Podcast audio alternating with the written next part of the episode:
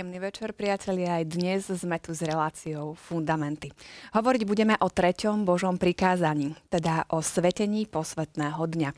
Vysvetlíme si posvetnosť e, soboty u Židov, ako aj význam kresťanskej nedele.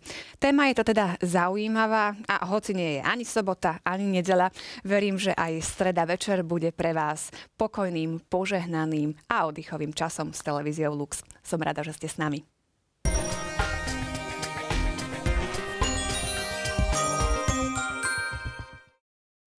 Štúdiu už vítam mojich stálych hostí Mareka Krošláka a Máriu Spišiakovú. Vítajte, pekný večer vám prajem. Dobrý večer. Poďme teda hneď na úvod k diváckej otázke. E, dobrý večer. Zaujalo ma vaše rozprávanie o krstnom mene. Čo robiť s tým, keď niekto nie je spokojný so svojím menom? E, je to problém? Myslím ozaj na prípady, keď to jednoducho rodičia s tým výberom nezvládli a dotyčný sa celý život s tým trápi. Divačka Jana sa pýta. Inak celkom pekné meno má. Krstné. no ja si myslím, že, že krstné meno, teda to, ktoré dostal pri krste, asi už uh, zmeniť nejde, lebo nemôže sa dať krstiť druhý krát. Ale čo je možné, je možné zmeniť meno v matrike, ako to občianské meno, ktorým teda ho budú volať a ktoré mu napíšu do občianského preukazu. Dokonca poznám e, človeka, čo si to dal zmeniť.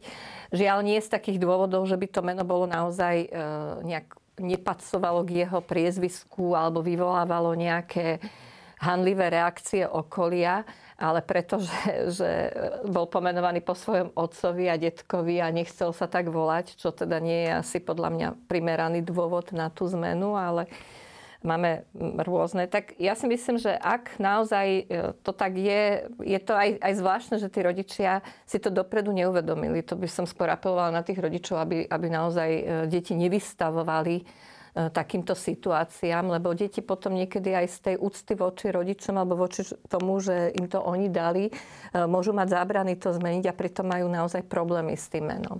Ale ak to naozaj im robí vážne problémy, tak myslím, že v tom občianskom e, teda registri alebo v tom, na tej matrike sa to meno za istý poplatok dá zmeniť. No to sme tak spomenula Mária, že rozprávali sme to, keď sme hovorili o sviatostiach, že sú niektoré sviatosti, ktoré vtlačajú charakter a vysluhujú sa len raz v živote. Že ak bola sviatosť vysluhovaná platným spôsobom, už nie je možné ju opakovať a tým pádom aj to meno sa teda nemôže zopakovať. Naozaj no sú prípady, že kedy rodičia možno nie celkom si e, uvedomia alebo vládzu aj uvedomiť komplexnosť tej situácie, do ktorých, alebo komplexnosť situácie, do ktorých sa to dieťa potom môže dostať s týmto konkrétnym menom tak e, ale je to, s tým už je ťažko naozaj niečo robiť pri samotnom krste, lebo ak už raz bolo pokrstené s tým menom, tak tam tá zmena nie je možná. môže zasiahnuť aj kňaz? No, veď práve preto, keď sme rozprávali napríklad na tej predchádzajúcej relácii o výbere krstného mena, tak e, aj katechizmus katolíckej cirkvi na to upozorňuje, že nielen rodičia, krásne rodičia, ale aj samotný farár alebo kňaz, ktorý teda vysluhuje alebo je zodpovedný za vyslovanie tej konkrétnej sviatosti, tak tiež má určitým spôsobom zasiahnuť do výberu mena. Čiže tam by som apeloval aj na nás kňazov, že ak sú naozaj niektoré mená, ktoré môžu evokovať tam možno aj nejaké také veľmi nepríjemné veci v živote človeka, tak je naozaj však formou, ktorá by mala byť veľmi múdra, opatrná, tak ďalej, lebo je to výber zo strany rodičov, oni na to majú právo, ale tiež určitým spôsobom možno korigovať, takže asi na toto by som viac tak apeloval. A tiež, tak ako sme to spomenuli na tej predchádzajúcej relácii, že je veľmi dôležité naozaj takým starostlivým spôsobom vybrať meno. Lebo to meno determinuje toho človeka nielen počas e, života na tejto zemi, ale na väčšnosť. Sme to spomínali, že som tak na to upozornil, že je to skutočne veľké aj zo strany Boha voči nám, že na konkrétnom mieste, v konkrétnom čase odznie skrze kniaza naše meno a teda, že sme krstení v mene Otca i Syna i Ducha Svetého. A z tohto dôvodu je naozaj taká, tá, taká tá apelácia na rodičov, krstných rodičov alebo aj samotného vyslovovateľa sviatosti, aby naozaj veľmi takým pedantným spôsobom zvážili aj to samotné meno. Na to treba dávať fakt pozor. Ja by som ešte chcela takú možnosť, že je aj birmovné meno. Vlastne pri birmovke si znova volíme nejakého svetca, ktorý nám e, môže byť vzorom a sprevádzať nás. Tak možno aj to by bola cesta, ak teda už v tom veku, e, keď dieťa príjma e, sviatosť birmovania, si vybralo takého svetca s takým menom a prípadne potom teda e, nejak od toho svojho okolia alebo rodičov, že by chcelo byť oslovované týmto menom, tak možno to by bola tiež taká teda cesta už aj v rámci tej cirkvi prijať ešte iné meno, ktoré by mohlo byť. Ako... Nie je to až také nezvyčajné, musíme tiež povedať, lebo ja napríklad tiež aj z môjho okolia dokonca poznám prípady, že napríklad človek má svoje krstné meno, teda aj občianské meno a volá ho úplne opačne. Hm. Že úplne, nie, teda opačne v tom iným, zmysle, iným že úplne menom. iným mhm. menom. A dostal som sa ja napríklad aj ako kňaz dokonca do takých situácií, že som stále počul teda vyslovať to meno a som toho človeka hľadal matrike a za ten svet som ho nevedel nájsť. A som nakoniec zistil, že vlastne som sa volal úplne inak.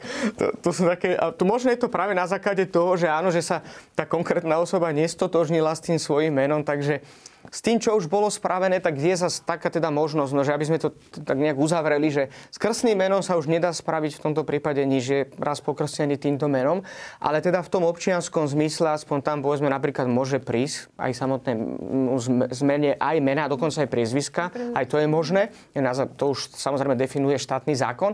No a potom ešte plus, čo spomenula Mária, myslím, že to je také tiež veľmi vhodné, že ak človek naozaj nie je stotožný s tým svojim krstným menom, e, práve na základe toho, že je nejakým spôsobom a neadekvátne, alebo teda naozaj môže evokovať veľmi nepríjemné veci, že nehovoríme teraz o štandardných menách, ale o nejakých veľmi takých veľmi veľkých výnimkách, tak tam je ten, taká tá možnosť vybrať asi k birmovného patrona, ktorého bude mať tak naozaj tak za svojho a veľmi takého blízkeho. Tak bola to taká konkrétna otázka. Myslím, že sme dali teda aj konkrétnu odpoveď. E, ďakujeme e, diváčke, ďakujeme aj vám za odpoveď, no a teda ideme k našej dnešnej téme.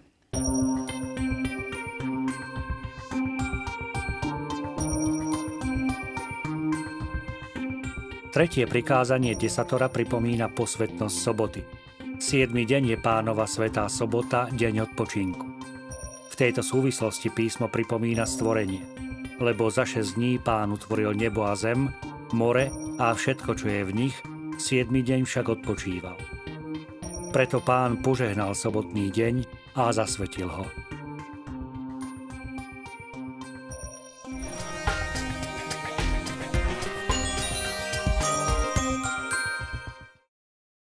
Ja už som aj v úvode spomínala sobotu, nedeľu. E, v prikázaní sa spomína sviatočný deň, tak poďme si to na úvod trošku vysvetliť, aby sme teda vedeli, o akom dni hovoríme. Tak e, počuli sme v tom úrivku z katechizmu katolickej církvy, že e, tu sa hovorí o posvetnosti soboty a 7. deň sa chápe sobota. My teda chápeme 7. deň nedelu v kresťanstve, ale naozaj teda v tom starom zákone e, židovský národ e, svetil sobotu, ktorá bola pre ňo práve tým pánovým dňom. To znamená, že už v tej najstaršej tradícii tých našich starších bratov vo viere bolo zvykom jeden deň vyhradiť na oslavu pána, na to, aby si e, uvedomili ako si vďačnosť za to, že e, pán nás stvoril a teda pán nás e, vedie v živote a že sme vlastne jeho stvorenie. A vychádzalo to teda z tej knihy Genesis, v ktorej bol akýsi akýmsi vzorom Boh, ktorý 6 dní pracoval a 7 deň odpočíval. Tak z toho sa to prenieslo vlastne aj do toho židovského zákona, v ktorom teda mali špeciálne Eh, predpisy a prikázania, čo v tento deň sa smie robiť a čo nesmie, ktoré teda niekedy išli naozaj do veľkých detajlov. Eh, to znamená, že oproti tomu, čo budeme hovoriť, čo kresťania sú povinní, alebo naopak nemali by v nedelu robiť, eh, tí židia to mali oveľa, oveľa ťažšie prísnejšie. Prísnejšie, áno. E, že možno je opäť dôležité si tak uvedomiť, že je to veľmi taký hlboký náboženský kontext. Že toto prikázanie má zmysel v náboženskom kontexte, ale zároveň odzrkadluje aj veľmi ľudskú hodnotu. A ono je to vlastne v tom, opäť nie tá katechetická forma toho prikázania, ktorá je, pamätaj, že máš svetiť sviatočný deň, ale dostať sa k tomu jadru, to je veľmi dôležité, to znamená ku knihe Exodus, naši diváci si to môžu nalistovať aj v katechizme katolíckej cirkvi, ktorým sa vlastne otvára tento diel tých desiatich prikázaní. Pamätaj, že máš svetiť sobotný deň. 6 dní budeš pracovať a tvoriť všetky svoje diela.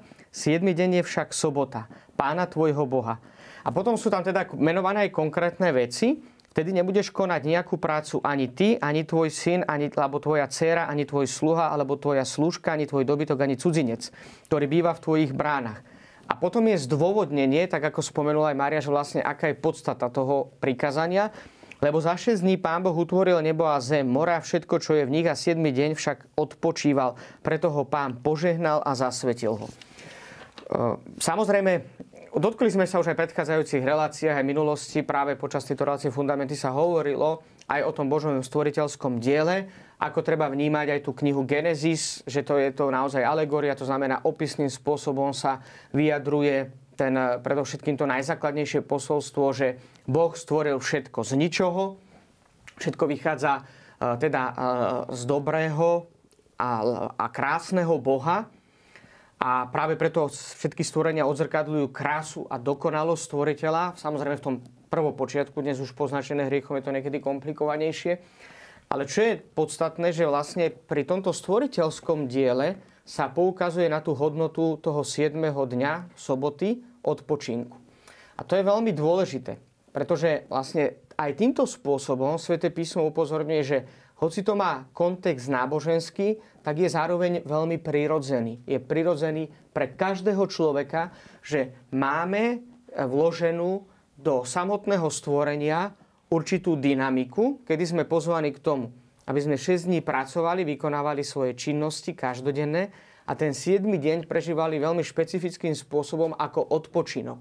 A práve ten opis, tak ako ho máme v tej knihe Exodus, vyjadruje práve túto, že je to prirodzené pre človeka. Že tu nie je dané ten eh, príkaz sláviť tú sobotu, alebo zasvetiť tú sobotu, odpočívať v sobotu, to znamená ten 7. deň, ako niečo zvonka, že ako pri tých mnohých iných prikazaniach, ale že je to jednoducho vec, ktorá vlastne vyjadruje samotnú prirodzenú štruktúru nielen človeka, ale dokonca aj celého stvorenstva taká zaujímavá skúsenosť. Po francúzskej revolúcii, však to mnohí naši diváci veľmi dobre vedia úplne asi zo základných dejín, alebo teda základného dejepisu, bola, bol zavedený tzv. 10-dňový pracovný cyklus a tam veľmi rýchlo, už po niekoľkých týždňoch zistili, že to vôbec nie je možné. Že dokonca tam, tam sú aj také záznamy o tom, že, že aj samotný dobytok, aj kone vlastne vôbec nevládali pracovať, že odpadávali, dokonca zdochynali a ľudia boli úplne hotoví z toho. To je samozrejme príklad, ktorý je z histórie, ktorý môžeme verifikovať, môžeme o ňom diskutovať a tak ďalej. Ale my sa teraz e, zaoberáme predovšetkým tou hodnotou toho sobotného dňa. Ona vychádza z prirodzenej štruktúry človek. Čiže to není dané niečo nad, ale práve naopak vystihuje samotnú prirodzenú štruktúru človeka. A myslím si, že toto je jedna zo základných hodnot, na ktorú treba upozorniť, pretože potom samozrejme e, ten židovský zákon bol v tom, ako spomenula aj Mária, veľmi taký špecifický, lebo tu pán Boh aj skrze Mojžiša dal... Možno aj nejaké konkrétne veci áno, povedať, aby sme áno, sa vedeli áno, potom posunúť, sa vedeli posunúť ďalej. Hej. No a tuto bolo povedané, že nebudeš pracovať ani ty, ani tvoj syn, ani tí cudzinci, ktorí sú. Takže stiahoval sa vlastne na celú židovskú komunitu a dá sa povedať aj teritoriálne na to územie, kde sa nachádzal v tom momente samotný Izrael. Ale keďže samotných 10 Božích prikázaní bolo dané, tak ako sme to už spomenali, keď sme hovorili o všeobecnosti o 10 Božích prikázaniach, v kontexte tej teofánie, zjavenia samotného Boha, tak samozrejme to bolo na konkrétnom e, mieste, v konkrétnom čase a postupne sa ten historický život aj samotného izraelského národa, aj spoločenský, aj politicky, ekonomicky rozvíjal.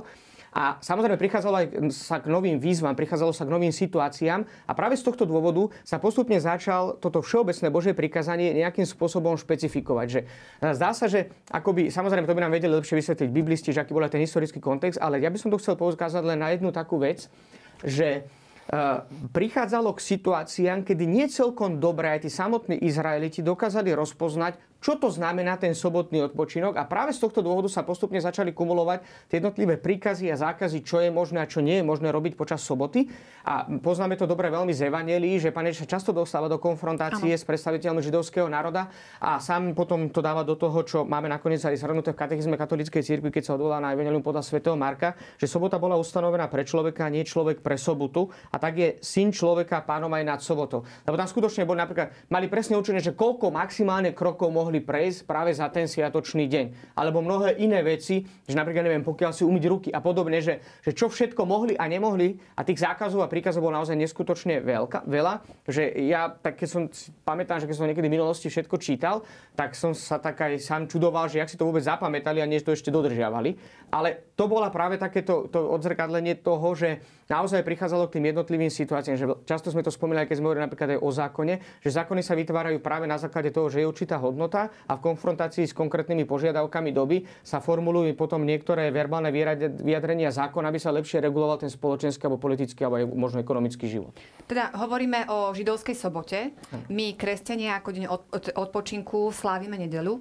Tak eh, kedy sa to takto prekvapilo? No tak e, bolo to vlastne z tradície z toho, čo z ustanovenia kresťanstva vlastne Kristovým zmrtvých staním, hej, e, ktoré sa teda traduje, že bolo teda zo soboty na nedelu, hej, tretieho dňa vstal z mŕtvych a preto sa kresťania vlastne rozhodli, že budú sláviť e, ten deň vzkriesenia, hej, ako v, tej, v tom ruskom jazyku stále sa teda volá vaskresenie, hej, mm. nedela. E, budú sláviť nedelu. Hej. Teraz už vidíme, že mm, sa to mm, chápe tiež trošku ináč, že tá nedela alebo tá povinnosť slavenia nedele sa e, vzťahuje už môže sa teda začať slaviť e, nedela aj v sobotu večer, hej, tou nedelnou svetou omšou, ktorá je v sobotu večer, v prípade teda, že čo, e, no, ľudia z nejakých dôvodov v tú nedelu nemôžu ísť na tú nedelnú bohoslužbu. Ale teda principiálny dôvod bol pripomínať si Ježišovo vzkriesenie, ďakovať zaň a teda oslavovať Boha a myslieť viac teda na Boha, ale aj na Boha vo svojich blížnych. To znamená venovať sa viac treba z rodine, alebo svojim priateľom, alebo nejakým núdznym, alebo chorým, na ktorých teda často v tom bežnom kolotoči prác, nielen v našej dobe, ale myslím si, že aj v tej minulej dobe, keď ľudia oveľa tvrdšie, ja neviem, na poli pracovali, alebo niekde toľko času jednoducho v tie pracovné dni nebolo v tých 6 pracovných. Uh, s tým, ako sláviť alebo svetiť e, nedelu, sa spája aj povinná účasť na Svetej Omši. Tak nám to hovoria prikázania. tak poďme trošku kodex si toto... práva. Aj kodex kanonického práva. Hlavne, áno. áno. Takže e, poďme sa trošku o tom porozprávať. E, začneme tým, že odkedy alebo kedy vôbec vznikla akási takáto povinnosť zúčastňovať sa na Svetej Omši. No, ja by som ešte... Či je to nejaký novodobý výmysel, alebo teda nájdeme to niekde Ak v písme. to berieme tak, akože tých 2000 rokov proti väčšnosti je to určitým spôsobom novodobé, ale v každom prípade pre nás asi až tak nie novodobé. Ja by som ale chcel ešte stále upozorniť na takú jednu veľmi dôležitú vec, že mne sa osobne zdá, že často, keď sa aj tak dostávam do rôznych debát, práve o tom, že či v nedelu ísť do kostola, neísť, či to je povinnosť, nie je to povinnosť, tak mne sa zdá, že sa zabúda na jednu takú veľmi dôležitú vec, že stále na to, čo som tak ako aj teraz už upozornil v tom predchádzajúcom stupe, že nedela, alebo teda ten 7. deň je vždy dobrom pre samotného človeka. Že ona bola ustanovená pre dobro. A to dobro sa samozrejme môže vnímať v rôznych súvislostiach, v iných eh, aj osobných, aj spoločenských alebo rodinných kontextoch, ale že vždy je to dobro. Pán Ježiš aj svojim postojom k tej samotnej sobote poukázal veľmi jasne, tak ako to hovorí bod 2173 katechizmu katolíckej cirkvi, so, súcito, so súcitom sa Kristus dovoláva toho, že v sobotu je dovolené robiť dobro a nie zle. Zachrániť život a nie ho zničiť. To znamená, že práve v tejto dynamike treba vnímať aj to, tú samotnú posvetnosť nedelu a že a keď to vlastne celé prišlo, tak myslím, že už istým spôsobom dala na to odpovedať Mária, že kresťania práve na základe svedectva Evanelie a na základe toho prvého svedectva tej ranej církvy a predovšetkým svetkov so zmrtvých stalým pánom si začali uvedomovať, že ten prvý deň po sobote, čiže pre nás už dnes nedela, deň pána, bol tým takým kľúčovým dňom, takým tým referenčným bodom, že kedy sa na jednej strane začalo niečo nové, ale zároveň sa aj završilo. Lebo bol to zároveň prvý deň, ale aj 8. deň. Dokonca už to spomínajú aj Evanelia, keď hovoria o stretnutí so zmrtvých stálym pánom, tak hovoria, že prvý deň po sobote sa Kristus zjavil a potom a na 8. deň. Čiže tam je to veľmi dôležité, že začína sa nové a to je práve v tej dynamike, čo hovorí Kristus, keď hovorí, že tvorím všetko nové že e, vykupiteľské dielo Ježiša Krista veľkonočným tajomstvom je novým stvorením. Že tam začína naozaj úplne nový vzťah človeka, vykúpeného človeka so samotným Bohom. A práve tá historickosť nedele je v tomto veľmi dôležitá, lebo práve v nedelu ráno pán vstal z mŕtvych. Teda na tretí deň po svojom ukrižovaní. To je veľmi dôležité. No a potom teda Katechizmus to aj vysvetľuje, že je to aj završenie práve tej soboty a práve z tohto dôvodu sa vysvetľuje aj to, že teda sa pripomína, že je to aj prvý, ale zároveň aj 8. deň. A bod 2175 katechizmus hovorí, nedela sa zretelne líši od soboty, po ktorej každý týždeň časovo následuje a pre kresťanov nahrádza jej obradový predpis. A toto je veľmi dôležité, že to završenie tej nedele. V Kristovej soboty. Veľkej noci nedela završuje duchovnú pravdu židovskej soboty, a zvestuje väčší odpočinok človeka v Bohu. Veď kult zákona pripravoval Kristovo tajomstvo a to, čo sa v kulte konalo, to tom starožidovskom kulte, tu sa to myslí, zobrazovalo určitý aspekt vzťahujúci sa, vzťahujúci sa na Krista. No a potom je tu samozrejme ten známy výrok svätého Ignáca Antiochiského. Tí, čo žili v starom poriadku veci, prešli k novej nádeji. Už nezachovávajú sobotu, ale žijú podľa pánovho dňa. Čiže Pánov deň to je deň, keď pán vstal z mŕtvych, v ktorom i náš život povstal skrze neho a skrze jeho smrť.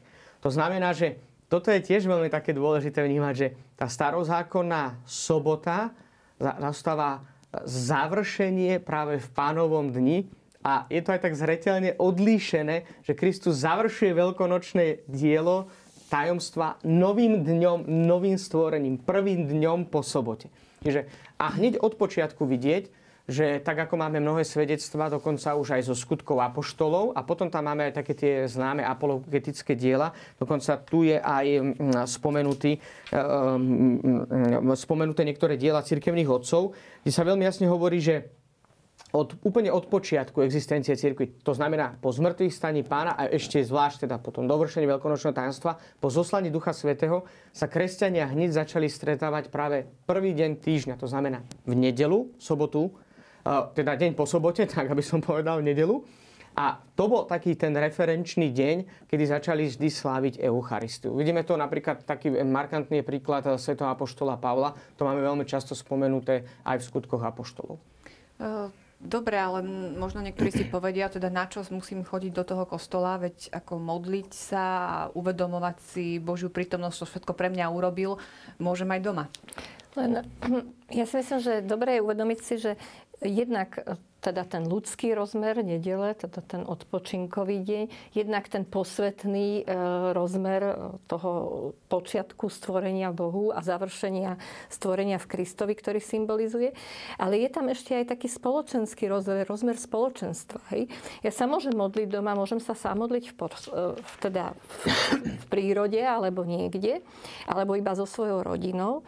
Lenže církev, ktorá, ktorá slávi toto vzkriesenie, toto, ten, to, tú Božiu veľkosť, tak je istým spoločenstvom.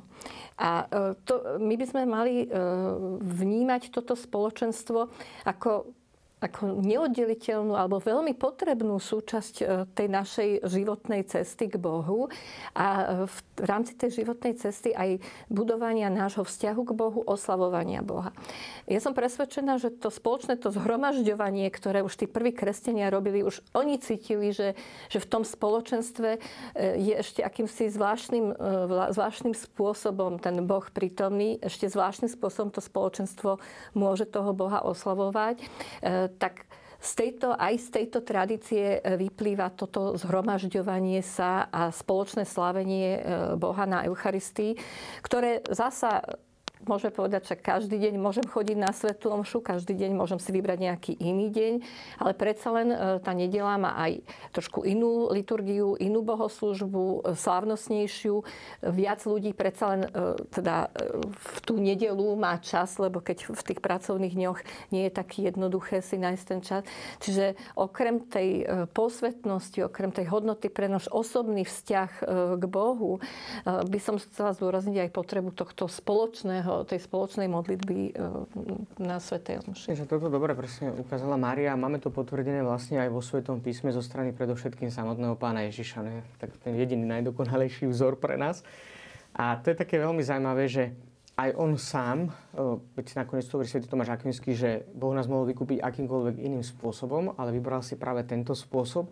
A ten spôsob Krista, ktorým nás vykúpil, a vieme dobre, to už sme hovorili, niekedy sme hovorili o soteriológii, teda o nauke o spáse, že všetky Kristové diela a dokonca jeho samotná prítomnosť je soteriologická, je spásonosná. Nie len veľkonočné tajomstvo, ale všetko to, čo Kristus konal a to, že tu vôbec bol, že je, tak je spásonosné pre nás od momentu vtelenia. No a teraz ten spôsob, ako robil Kristus, aj e, vlastne ako zakladal celé to svoje spoločenstvo, vidíme, že si vybral 12 tých najbližších spolupracovníkov, ale potom aj to väčšie spoločenstvo tých ľudí. Je to samozrejme aj určitá taký ten príklad, ktorý je aj zo starého zákona, že Boh nie je individuálny, ale e, v rámci celého spoločenstva vykupuje samotného človeka. A uvedomila si to aj samotná církev, ako spomenula aj Mária, že máme to hneď od počiatku, že sa zhromažďovali na slavení Eucharistie a samotní kresťania si dobre začali uvedomovať hneď od začiatku tie slova, ktoré pán Ježiš povedal v tej dramatickej chvíli tesne pred svojim ukrižovaním a utrpením eh, počas poslednej večere a máme to zaznamenané vlastne vo všetkých synoptických evaneliách. Toto robte na moju pamiatku. A že tento príkaz bol pre nich tak veľmi dôležitý, veľmi výnimočný. A je dôležité si tiež tak aj ľudsky uvedomiť vlastne ten kontext tej poslednej večere, že to boli situácie, ktoré pre nich boli úplne nové a že môže sa ľahko stať, že e, práve pri takých veciach, ktoré zaži- oni zažili tú poslednú večeru raz. Potom o malú chvíľku tie dramatické chvíle, keď Krista zajali a teraz videli ukrižovanie, všetko, celý ten svet sa nezrútil. Ale je zaujímavé, že napriek tomu si všetci veľmi dobre zapamätali, a hneď po Ježišovom zmrtvých stania zoslaní Ducha Svetého začali toto realizovať. Lebo dokonca, tam je veľmi také dôležité, že práve tam bolo rozpoznanie samotného Krista cez zlamanie chleba, čo je Eucharistia. Veď nakoniec to máme napríklad taký typický príklad, ktorý máme zaznamenaný, tak sú emauskí učeníci. Tí, ktorí idú z Jeruzalema do Emauzy, tak ne, neboli schopní ho rozpoznať počas tej cesty, to už sme vysvetlili, nebudeme sa to vracať, ale zrazu, že Kristus láme chlieb a to je to isté lámanie chleba, ktoré robil pán Ježiš pri poslednej večeri. A toto vidíme, že dokonca pán Ježiš zhromažďuje, a to je také zaujímavé, že v tomto, v tomto prípade, že ten vzťah Panny Márie, Božej Matky, a to je naozaj podľa mňa až také veľmi dojímavé, že čo musela prežívať Božia Matka, keď počula tie slova, že toto je moje telo. A ho počala, porodila, vychovávala a počula, a ona príjmala, že toto je moje telo. Počula to zo strany samotných apoštolov, lebo ona ich tam zjednocuje. Po, tesne po, po Ježišovom na nebo vstúpení až do zoslania Ducha Svetov. Všetci jednomyselne zotrvávajú na modlitba. Že opäť to spoločenstvo pre tých samotných veriacich bolo veľmi dôležité. A hneď po samotnom zoslaní Ducha Svetého sa zhromažďuje tá prvotná církev práve v tento pánov deň, lebo si uvedomuje, že vlastne si pripomína a potom čo samozrejme neskôr viac teológia rozvinula, že aj sprítomňuje tú obetu Svetého kríža nekrvavým spôsobom a predovšetkým naplňa ten Ježišov príkaz, toto robte na moju pamiatku. O význame Eucharistie sme e, mali sam, samostatné relácie, takže nebudeme sa k tomu e, vrácať, ale chcem poukázať e, možno na taký ďalší argument práve v súvislosti s tým, že tá Eucharistia je naozaj vrcholom že niektorí si môžu aj povedať, teda keď nemôžem pristúpiť e, k sviatosti, že či e, teda nebol na spovedi, alebo jednoducho teda nepríjma, mm. či teda sa mi aj oplatí ísť na tú svetú omšu. No, ja si myslím, že stále v nás niekedy aj našim zlozvykom nejak veci vyjadrovať, zotrvávajú také nejaké predsudky alebo také zvláštne spojenia medzi nimi. Napríklad chodiť do kostola, ísť do kostola. No ja idem na Eucharistiu, hej, alebo idem na Svetu Omšu, hej, možno tí bratia oddelní, ktorí povedia, že idem do zhromaždenia, trošku bližšie sa e, toho dotýkajú, o čom by to malo byť.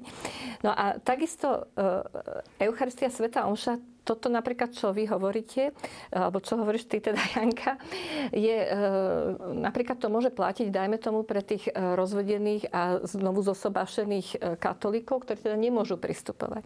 A predsa stále nielen Svetý Otec, ale všetci teda v katolíckej cirkve pozbudzujú, že tá účasť, ale aktívna účasť, to znamená na tej Svetej Omši, hej, na bohoslužbe slova, ale aj tej bohoslužbe obety, texty, tá sama o sebe je veľmi hodnotná. Veď tie texty, ak ich naozaj eh, poriadne prežívame, tak oni, oni obsahujú všetko, čo práva modlitba má mať. Hej? Nie len uh, teda počúvanie Božieho slova, ktoré nás premienia, nie len uh, prozby, ale aj ďakovanie, chválu. A to všetko vlastne premienia v prvom rade nás, ale vlastne buduje ten náš vzťah k Bohom. To, že teda navyše tí, ktorí teda nemajú ťažký hriech a môžu prijať e, Eucharistiu, zúčastniť sa aj na tom prijatí e, pánovho tela, je istý bónus, je, za ktorý musíme byť všetci vďační, ktorí teda môžeme pristupovať. Ale nie je to jediná hodnota, alebo teda dokonca taká hodnota, že keď už toto nemôžem, tak má, nemá zmysel vôbec hmm. na, tú, na tú Eucharistiu ísť. A skôr by som ešte povedala, že zase niekedy sa stáva až takým že takou rutinou, že však ja musím stále chodiť hej, e, na to sveté príjmanie. Raz som čítala zaujímavú úvahu ešte tedy kardinála Ratzingera o tom, že práve preto, aby sme si vážili veľkú hodnotu Eucharistia svetého príjmania, že niekedy sa môžeme si dať, ako sami si uložiť taký pôst, že tak teraz nepôjdem, aby tá tvoja túžba po tej e, Eucharistii bola keby posilnená. Hej, že, hmm. že to nie je niečo také samozrejme, že no však teda už príjme dostanem tú hostiu a už môžem ísť. Takže... Ja som spomenul niekoľko takých tiež dôležitých vecí v tomto zmysle, že prvá vec je eh, práve, napríklad ako, že spomenieme tak ako, že zo života svätého Jana Mária Vianney. Ja si teraz neviem, či poviem presne úplne celú citáciu, ale zmysel je taký, on sám hovoril ako taký príklad konkrétny, že eh, k čomu prirovnáme súkromné modlitby a spoločné modlitby. Že súkromné modlitby prirovnáme slame, ktorá je rozhádzaná po celom poli. Keď jedno stebielko zapálite, bude tam tak dymiť. Ale keď mu dáme dokopy, tak zrazu ten dym znešenie stúpa modlitbe. Taká je spoločná modlitba. Jednoduchý príklad z bežného každodenného života, ktorý dokáže pochopiť úplne každý. A že práve to spoločenstvo totiž to takto. Pri súkromnej modlitbe je evidentné, že tam môžeme ísť niekedy viac tak naozaj do hĺbky. To, čo sme spomínali na predchádzajúcich reláciách, napríklad adorácia, hĺbšia možno meditácia, taký ten intimnejší vzťah s Bohom môžeme rozvíjať. Na druhej strane tá samotná spoločná modlitba je veľmi formujúca, že nás bavuje pichy a egoizmu, lebo my sa musíme prispôsobiť rytmike a dynamike toho spoločenstva. Spomínali sme to o tom, keď sme hovorili o samotnej liturgii, že ja sa tu neriadím teraz citmi, ale riadím sa podľa aj tej dynamiky samotnej liturgie konkrétneho dňa, ktorá je začlenená do dynamiky, do dynamiky celého liturgického roku, ktorá ma pozýva k tomu, aby som stále hlbšie prenikal do tajomstva Kristovho života, na ktorom skrze aj tie konkrétne sviatosti mám účasť. Toto je, myslím si, že dosť také e, kľúčové a podstatné a nakoniec e, práve to zbavovanie sa tej, tej pýchy a egoizmu, myslím si, že môže byť pre nás tiež také veľmi kľúčové, že sa zhromažďujeme na jednom mieste a, a musíme sa prispôsobiť. Tam to už má potom aj také praktické dôvody, že nie aby každý spieval tak, jak sa mu to páči, teda hlavne aby spieval ten, kto vie spievať, no a potom ten, kto vie spievať, tak aby spieval dobre a teda e, aj viedol celé to spoločenstvo.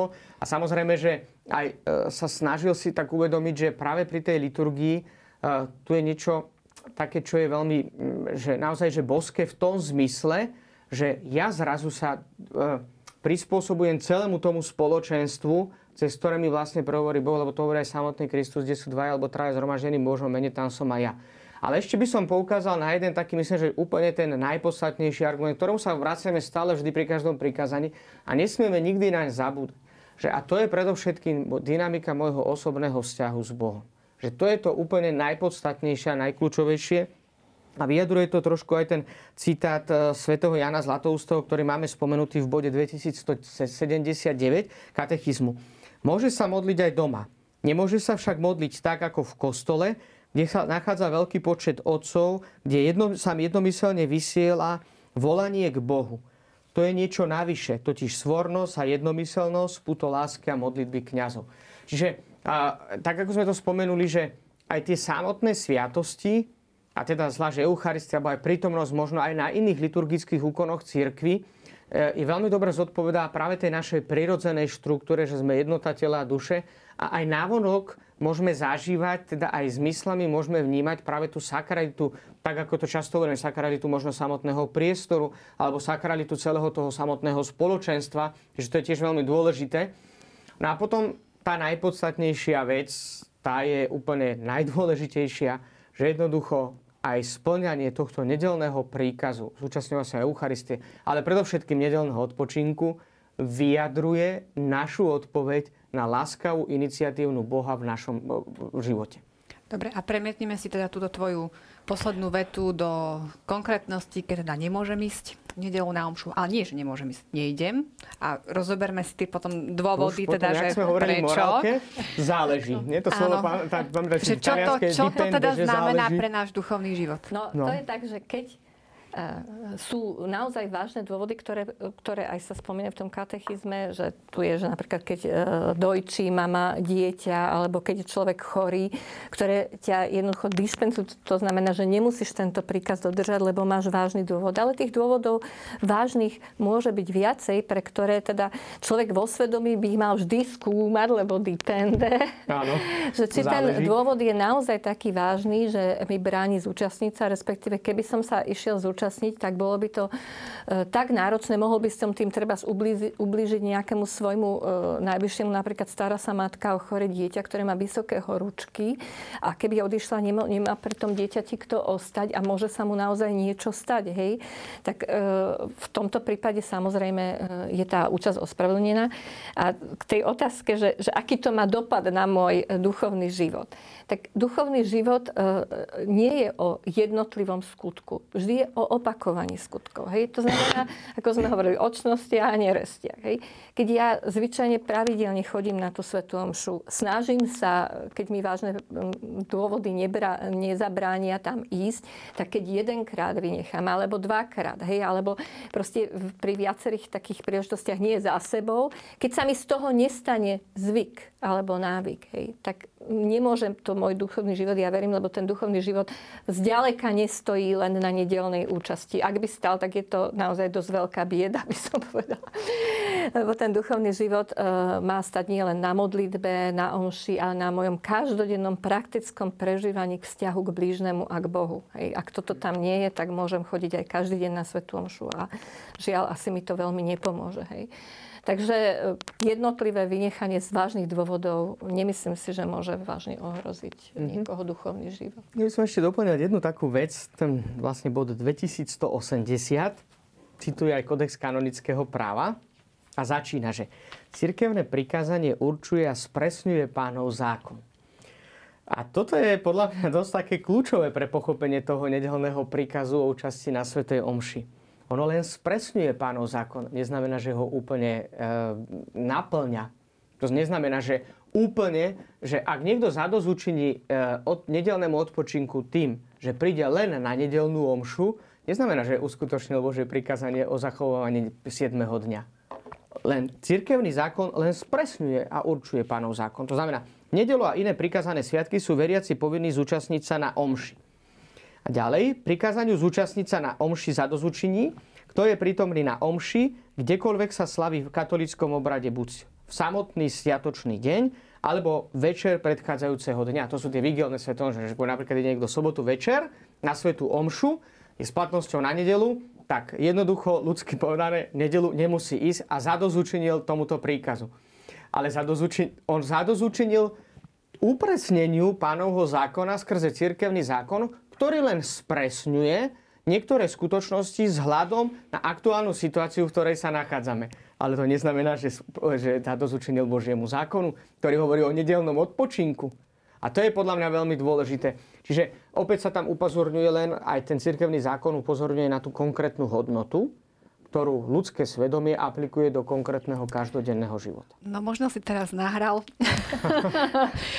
Nechcem to urobiť, aby, teda tá, tá otázka by vyzerala, aby som sa niekoho nedotkla nejako stereotypne teraz, ale možno vo všeobecnosti už z tej podstaty ľudskej osoby ako takej, možno tie ženy sú viacej uh, tak ako náchylnejšie k prejavovaniu tej nábožnosti aj tým, že teda budú, choď, áno, budú chodiť do toho kostola. Možno muži sú práve takí, ktorí sa vedia aj takto akože racionálnejšie zdôvodniť, čiže ako... No, práve to je dôležité. No, a, ale v mnohých rodinách možno vznikajú práve e, či už v sobotu večer, v nedelu ráno debaty ano. o tom teda, že či je naozaj to dobro pre tú našu rodinu, aby sme teraz išli do tej, e, teda na tú svetú omšu, možno v období, keď majú malé deti. Je to, je to, nie je to záležitosť jednej nedele, hej, ale je to nejaké dlhodobejšie obdobie. E, no, e, čo s tým, ako, ako toto možno nejako vyriešiť, aby bola teda spokojná aj tá mama, že teda áno, no. zasvetili sme ten pánov deň, ale aj ten otec, ktorý možno to vidí v takom širšom kontexte.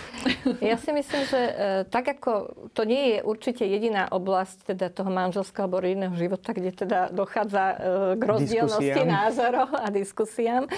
A preto treba e, hľadať vždy akúsi dohodu alebo kompromis, aby nie v mene toho, že teda jeden bude si trvať na svojom, aj keby teda sekery padali, musíme ísť, lebo to je tak, hej, aby hľadali nejaký kompromis. Tak e, teda ty, môj manžel, si myslíš, že, že teda radšej neísť, lebo som, sme tu nervózni a ponáhľame sa no tak možno, že tá manželka musí trošku skôr stať, aby to nebolo až také naháňanie. Alebo keď ozaj v ten deň sa nedá tak povedať, dobre, tak treba teraz nezobereme deti, tak choď len ty a ja pôjdem večer. Hej. Ja myslím, že tých riešení je tam naozaj viacero. Často e, tie najväčšie napätia vznikajú, pretože jeden nechce ustúpiť zo svojho a druhý nechce ustúpiť zo svojho. Hej že, e, a, a toto by bolo, mne to príde vždy e, akože najbizarnejšie, keď sa ľudia, a to nie len v rodine, aj e, medzi priateľmi, tak keď sa hádajú na niečom, čo súvisí s modlitbou alebo so vzťahom k Bohu. To je, to je strašne zvláštne. ako zvláštne, hej, že tam by sme mali v prvom rade hľadať nejaké spoločné riešenie. A vys- trpezlivo treba vysvetľovať tomu druhému, že ja v tom vidím takúto hodnotu, že ja, ja ťa chápem, že treba, e, pre teba možno tá osobná modlitba je viac ako táto, ale my sme tak boli zvyknutí, treba z rodiny a spájalo to tú rodinu, treba keď, sme, keď išla aj s malými deťmi ale vidím, že teraz e, ti to robí problém, lebo tie deti tam kričia, tak dobre, ty choď takto. No nejak to ano. skúsiť takto, ako by som, ja by som teda uh-huh. z toho manželského, praktického, takto to nejak. Ja toto nemôžem povedať z manželského, praktického života. Tak máme odpoveď skúsenej mamy a teraz z pohľadu kniaza. No a podľa mňa, Janka, ty si dala určitú odpoveď, že to je presne mudro kladená otázka, zahrania v sebe aj odpoveď, lebo ty sa spýtala, že čo je skutočným dobrom pre tú rodinu. A toto je, myslím si, že kľúčové. Že čo je skutočným dobrom pre tú rodinu, lebo tá hodnota nedelného odpočinku má byť dobrom pre tú rodinu. A to znamená, že akým spôsobom to zrealizujú, je už v slobode. To cirkevné prikázanie upozorňuje na to, že je dôležité pamätať, že aj týmto spôsobom sa vytvára náš vzťah s Bohom. A samozrejme aj ten e, rozmer toho spoločenstva, ako to už spomínala na tých prechádzajúcich stupoch Mária, je tiež veľmi dôležitý. Ale aj presne bod 2181 to jednoducho špecifikuje, že majú povinní sú veriaci sa zúčastniť tej Eucharistie, ak nie sú ospravedlení z vážneho dôvodu. A katechizmus tu dáva také, ktoré sú najevidentnejšie, ktoré často sa opakujú, často sa s nimi môžeme dostať do konfliktu. Choroba, starostlivosť od dojčata. A, ale to neznamená, že keď vymenoval tieto dva prípady katechizmu, že nemyslel aj na iné. Že tých prípadov môže byť veľmi veľa. Môže byť dokonca veľmi veľa situácií, ktorých to jednoducho nie je zrealizovateľné a práve z tohto dôvodu nepamätá na to, že teraz ja musím ísť do kostola, to je absolútne priorita, lebo konečne sme to spomínali. Kresťanský život není o tom, že ja idem v nedelu do kostola, ale to je štýl života a do tohto patrí samozrejme povedzme aj účasť na nedelnom eucharistickom zhromaždení Božieho ľudu. Ale to je to centrum prameň a vrchol, ale neznamená, že to je jediná, jediná vec. Čiže tomto, ako už potom spomínala Mária, že tie veľmi také konkrétnosti to už je naozaj na slobode svedomia. A práve ja osobne si myslím, že stále v tej dynamike toho osobného vzťahu so samotným Bohom. V rodinách, kde to je práve tak, že možno, že jedna stránka je veriaca, druhá stránka je neveriaca a tam teda plus malé deti a tak ďalej, že to môže prísť také ako komplikované, tak e, tam tiež podľa mňa je veľmi dôležité, aby tá katolícka veriaca stránka zvážila, že aj Pán Boh v starom zákone a Pán Ježiš tiež svojich učeníkov vychovával pedagogicky. A sám im povedal, že ešte veľa mám vám toho povedať, ale teraz by ste to nezniesli. Keď príde on duch pravdy, uvedie vás do plnosti poznania pravdy. Že myslím si, že aj z hľadiska tejto dynamiky treba vnímať práve tie jednotlivé hodnoty a možno aj samotnú účasť na nedelnom zhromaždení Božieho ľudu. Tak dobre, toto je ten jeden rozmer, to svetenie e, nedele. Poďme k tomu odpočinku, čo nám o tom hovorí katechizmus.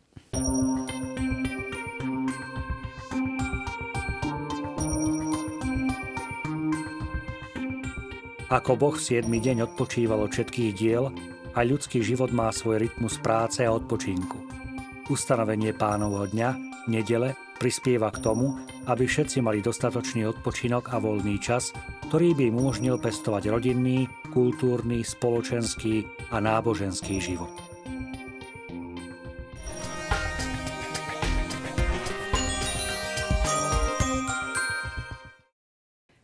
akých konkrétnych činností uh, sa teda treba zdržať, aby sme naplnili tento rozmer prikázania? No, čítali sme v starom zákone, že teda ani dobytok nemá pracovať, ani sluhovia. A už sa teda usmievame, lebo už málo kto z nás pracuje s dobytkom a, ne, a sluhov nemáme. Hej. Takže e, myslím si, že v každej dobe, že, že že vymenovať tie činnosti presne, ktoré by sme nemali robiť, by bolo asi trošku také mm, zvláštne, že by sme si ich vymysleli. Ja e, napríklad e, som sa stretla s tým, že e, jedna kamarátka povedala, že oni nikdy v nedelu neperú, lebo to je nedela. Ja si zase hovorím, že to je aká práca, keď ja to hodím do toho, tej automatickej pračky, že vlastne to pre mňa žiadna nejaká námaha nie je.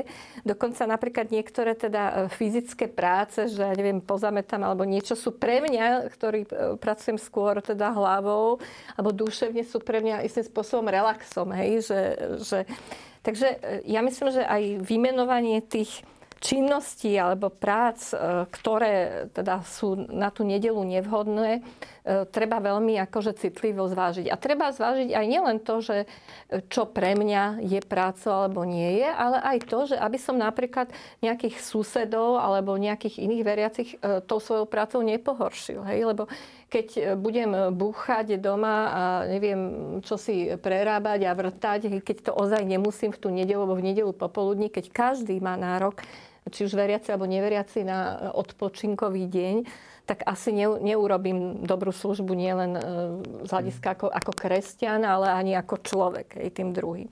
Dokonca v niektorých krajinách, napríklad v Rakúsku, to je, to je bežné, že kosiť trávu hlučnou kosačkou v nedelu do poludnia jednoducho nie je prípustné. Hej, to spoločenstvo e, to považuje za porušenie toho nedelného pokoja alebo dňa odpočinku. Tak iste, presne, tých konkrétností asi veľmi veľké. Ja by som tak spomenul to, že, že jedným z najväčších hriechov v Ríme je, keď medzi druhou a štvrtou každý deň niekto popoludní niekomu zavolá. Keď je siesta. Ale to úplne sme v iných podmienkach. Ale myslím si, že teda tak hodnotou, aby to dobre dokázali práve v tej slobode, ktorej nás Pán Boh stvoril a dynamika aj vlastnej zodpovednosti vnímať veriaci, tak aj naši televízni diváci, tak bod 2185 katechizmu to dobre vysvetľuje. V nedelu a iné prikázané sviatky sa veriaci majú zdržiavať vykonávania takých prác a činností, ktoré sú na prekážku povinnému Božiemu kultu, radosti vlastnej, duš, d, vlastnej dňu pána, konaniu skutkov milosrdenstva a potrebnému zotaveniu ducha i tela. To je odvolávka sa na, vlastne na kodex kanonického práva, kde je to špecifikované. A tuto, ja myslím, že z tohto je to veľmi zrejme, že to už je potom naozaj veľmi osobné a veľmi individuálne. A potom je veľmi dôležité ďalej, rodinné potreby alebo veľká spoločenská užitočnosť sú oprávnenými dôvodmi na ospravedlňovanie ospravedlnenie od zachovania príkazu o nedelnom odpočinku. Veriaci majú dbať na to, aby opravnené ospravedlňovania neviedli k návykom, to už spomenula Mária, že jednoducho tam je to riziko, že však len toto, toto a potom to príde, že robím čo chcem ktoré by škodili náboženstvu, rodinnému životu alebo zdraviu. Na úplne geniálne na záver vyjadrenie svätého Augustína, ktorý hovorí Láska k pravde hľada posvetný voľný čas, potreba lásky sa podujíma na odôvodnenú prácu. Ja myslím, že toto to vystihuje veľmi dobre. Že toto mať stále nejak tak na mysli a už v tých konkrétnostiach každodenného života každý vidí, že, že čo je naozaj že skutočne dobré a, a skutočne čo môže škodiť tomu nedelnému odpočinku. Lebo samozrejme, že nie je predsa možné, že aby povedzme, ja neviem, tá, tá, jedna z takých tých možno dôležitých, jeden z dôležitých momentov rodinného života, aspoň takto ako vo všeobecnosti vnímam, je povedzme nedelný obed alebo nedelná večera No a tak samozrejme niekto musí pripraviť. No nie všetci ľudia majú na to, aby každú nedelu išli do reštaurácie, hej, a že tam si teda vybavia Konec obeda. Koncov, ale aj tamto niekto musí pripraviť. No áno, a to je práve to, že to je to odôvodnené, Prečo aj v tomto, lebo je to určitá služba, je, že ako aj mnohí iní sú lekári, sú zdravotníci, ja neviem, tí, ktorí zabezpečujú vôbec elektrikov alebo fungovanie celého štátneho systému a tak ďalej. To Áno. Veci, e, Prednedávnom aj e, rezonovala teda opäť v spoločnosti téma e, zatvorenia obchodov v nedele. Teda najnovšie je to tak, že v niektoré sviatky sú zatvorené obchody No však sa o tom aj písalo, teda, že aj mnohí bratislavčania mali s tým problém a utekali nakupovať k susedom. Prečo je to zrazu taký problém? Je to o tom zvyku, ktorý máme a keď sa nám to nejako teda inak prehodí, tak už nevieme pomaly existovať? Ja si myslím, že je to o zvyku, lebo my sme ešte teda, čo sme zažili socializmus, tak to bolo úplne normálne, že v nedelu boli zavreté obchody a v sobotu už od obeda. A ja som pred viacerými rokmi bola v Taliansku a tam ešte tiež stále to bolo normálne. Eh, ja tiež teda zase vediem diskusie s mojim mužom, lebo on, že ako teda vymedziť tie činnosti presne, ktoré sú ešte spoločenskou službou, alebo že, a že prečo práve obchod. No, eh, vždy v zákone vymenovanie eh, ako taxatívne istých e, činností alebo istých zamestnaní, ktoré sú... To je vždy otázkou istej voľby. Jednoducho nikdy sa nedá tak presne tá hranica, že prečo ešte benzínová pumpa áno a obchod nie, alebo... E, no. Ja si myslím, že, že aj tu na e, by nás malo, malo viesť jednak to, že že aby čo najviac ľudí naozaj mo- mohlo, alebo malo právo, alebo teda mohlo naplniť toto právo svetenia nedele a oddychu. A e, teda ten štát e, a spoločnosť teda mali by tak nastaviť tie zákony, aby naozaj čo najviac, najviac ľudí nemuselo pracovať v ten sviatočný deň. A e, my ako zase tí konzumenti, čo tie služby využívame, tak tiež by sme si mohli zvážiť, hoci už v tom prípade, že keď to už je raz otvorené, alebo tá, tá reštaurácia je otvorená, tak e, neviem, no nakoľko to, či tam idem alebo neidem, a najmä keď, čo ja viem, som zabudol kúpiť chlieb alebo niečo a teraz to doma nemám, tam by som ako aplikovala skôr e, teda to, čo sa tu hovorilo, rodinné potreby, e, proste v istej situácii, e, myslím si, že ospravedlňujú toho človeka. Keď ja nejdem celú nedelu tráviť tým, že budem chodiť po obchodných centrách a prezerať si obchody a tráviť tam čas, ktorý teda by som mohol tráviť iným spôsobom pre svoje duchovné potreby.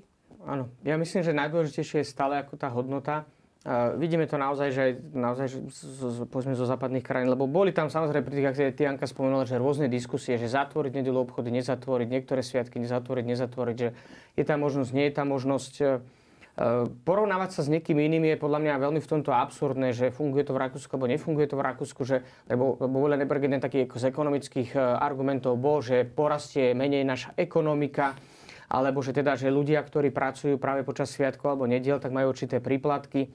Ja myslím, že keby mali také platy ako v Rakúsku, tak by tí si príplatky ani na Slovensku nevyžadovali. To je ako protiargument. Ale to sú podľa mňa argumenty, ktoré často mm, ukazujú, že už tie strany majú vlastný názor a chcú sa navzájom len nejak akože presvedčiť, alebo že kto teraz bude silnejší a kto vyhra.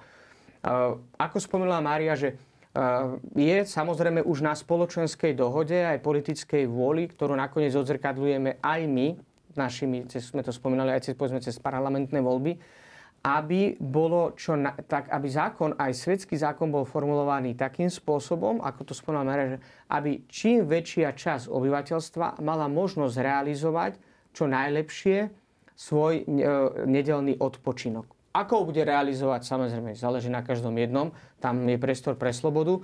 V každom prípade áno, pre tých, ktorí sú zamestnaní v obchodoch a musia povedzme tam pracovať, tak pre nich práve tá nedela je ťažko zrealizovateľná, lebo im to prikazuje samotná dohoda povedzme so zamestnancom. Keby to bolo jasné, stanovené v zákone, že tie konkrétne dni sa nepracuje, tak sa jednoducho nepracuje. E, ja osobne si myslím, že, ale to je môj osobný názor, s ktorým niekto môže aj nemusí súhlasiť, že pokiaľ e, je dané práve to, že, že tak ako to vidíme v niektorých tých krajinách, že napríklad aj v Taliansku, to je tak, že aj, alebo aj v Rakúsku, že v nedelu sú všetky tie obchody zavreté, tak e, e, môže to skôr možno viac psychologického hľadiska na pomoc k takému prežívaniu tej nedele, že sa vytvárajú viac tie podmienky pre to slávenie, ale neznamená to, že, teda, že ak budú všetky obchody zavreté, že tak skutočne všetci ľudia budú prežívať ako sobotný alebo teda nedelný odpočinok. Samozrejme.